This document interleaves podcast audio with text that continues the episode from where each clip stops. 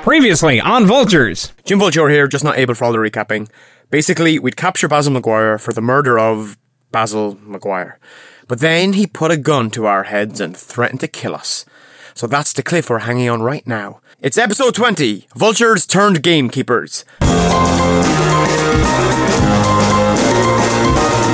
Basil Maguire had a gun pointed to Janine's head. And then suddenly, Jack Street appeared. The ragamuffin we found in my wardrobe. Ragamuffin? Why, thank you, Mr. McGuire. And I'm sorry for interrupting you, but I just wanted to tell these four that I'm tired of them not trusting me. It's alright sitting in your cozy office eating fairy cakes, but I'm out there in me lane struggling to buy and sell info to help ye.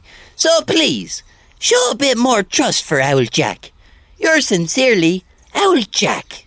Is that it? Jack didn't realise it, but he'd created quite the diversion, and Janine.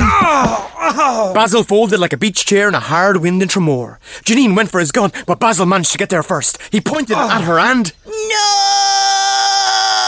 No! Jack Street dived in front of Janine. The snitch we didn't trust took a bullet for us. Street! Jack!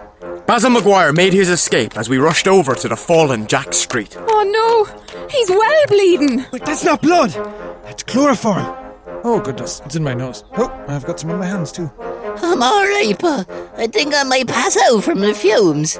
Catch him. Catch the lad who killed himself. We'll stay here. You two go after Maguire because you know him best. If you kill him, make it look like an accident. Okay, McGrain, let's go!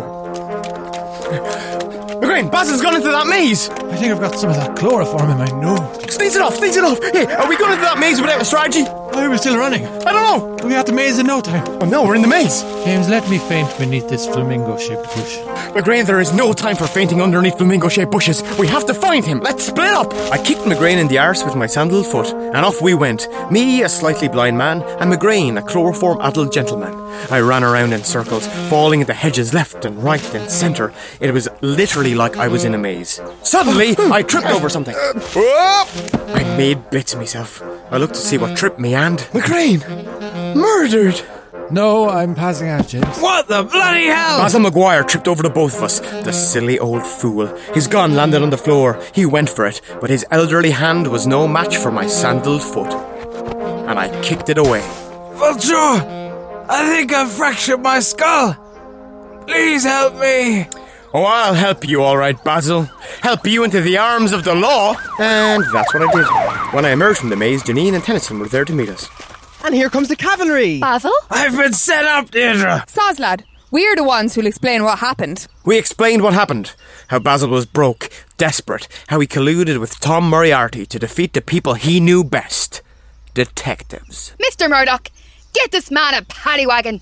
Maguire, I'm taking you to Funky Town Barracks on suspicion of the fake murder of yourself. I'm innocent until proven guilty. Innocent, I tell you. Moriarty piped up from the back seat of a paddy wagon. I too am innocent, Basil. It's not like anybody died. My work here is done. And vultures, Yes. consider that litter fine cancelled. Just going to put this torn up paper in my pocket. Bin it later.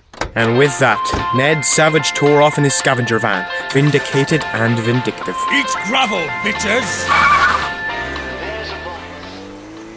I'm not a proud woman, I'm a vengeful woman. But you four have served DUI proudly today. Indeed, Miss Dupin. At a time where detective unemployment is at an all time high and detectives emigrate on a weekly basis, you use this convention to further your own greedy personal agendas instead of uniting the detectives of Ireland as one force for good. Yeah, well, stick that in your next newsletter, you sow. Hey, Lovejoy, uh, no need to thank us for stopping your antiques being stolen. No, seriously, I want you to thank us. Thank you. Right, we're finally going home. Now, look, I can't take all of you in my car. Someone's going to have to go in the boot. Oh, bag's not. Bag's not. Not I, Crossy's not come back. wait, we can just put Street in. Is he conscious yet? Bags the boo. Good.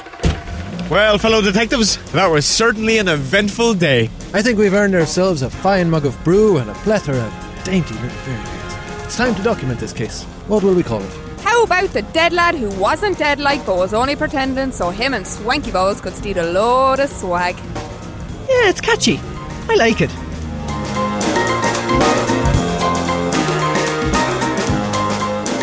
This programme is funded by the Broadcasting Authority of Ireland with the television licence fee.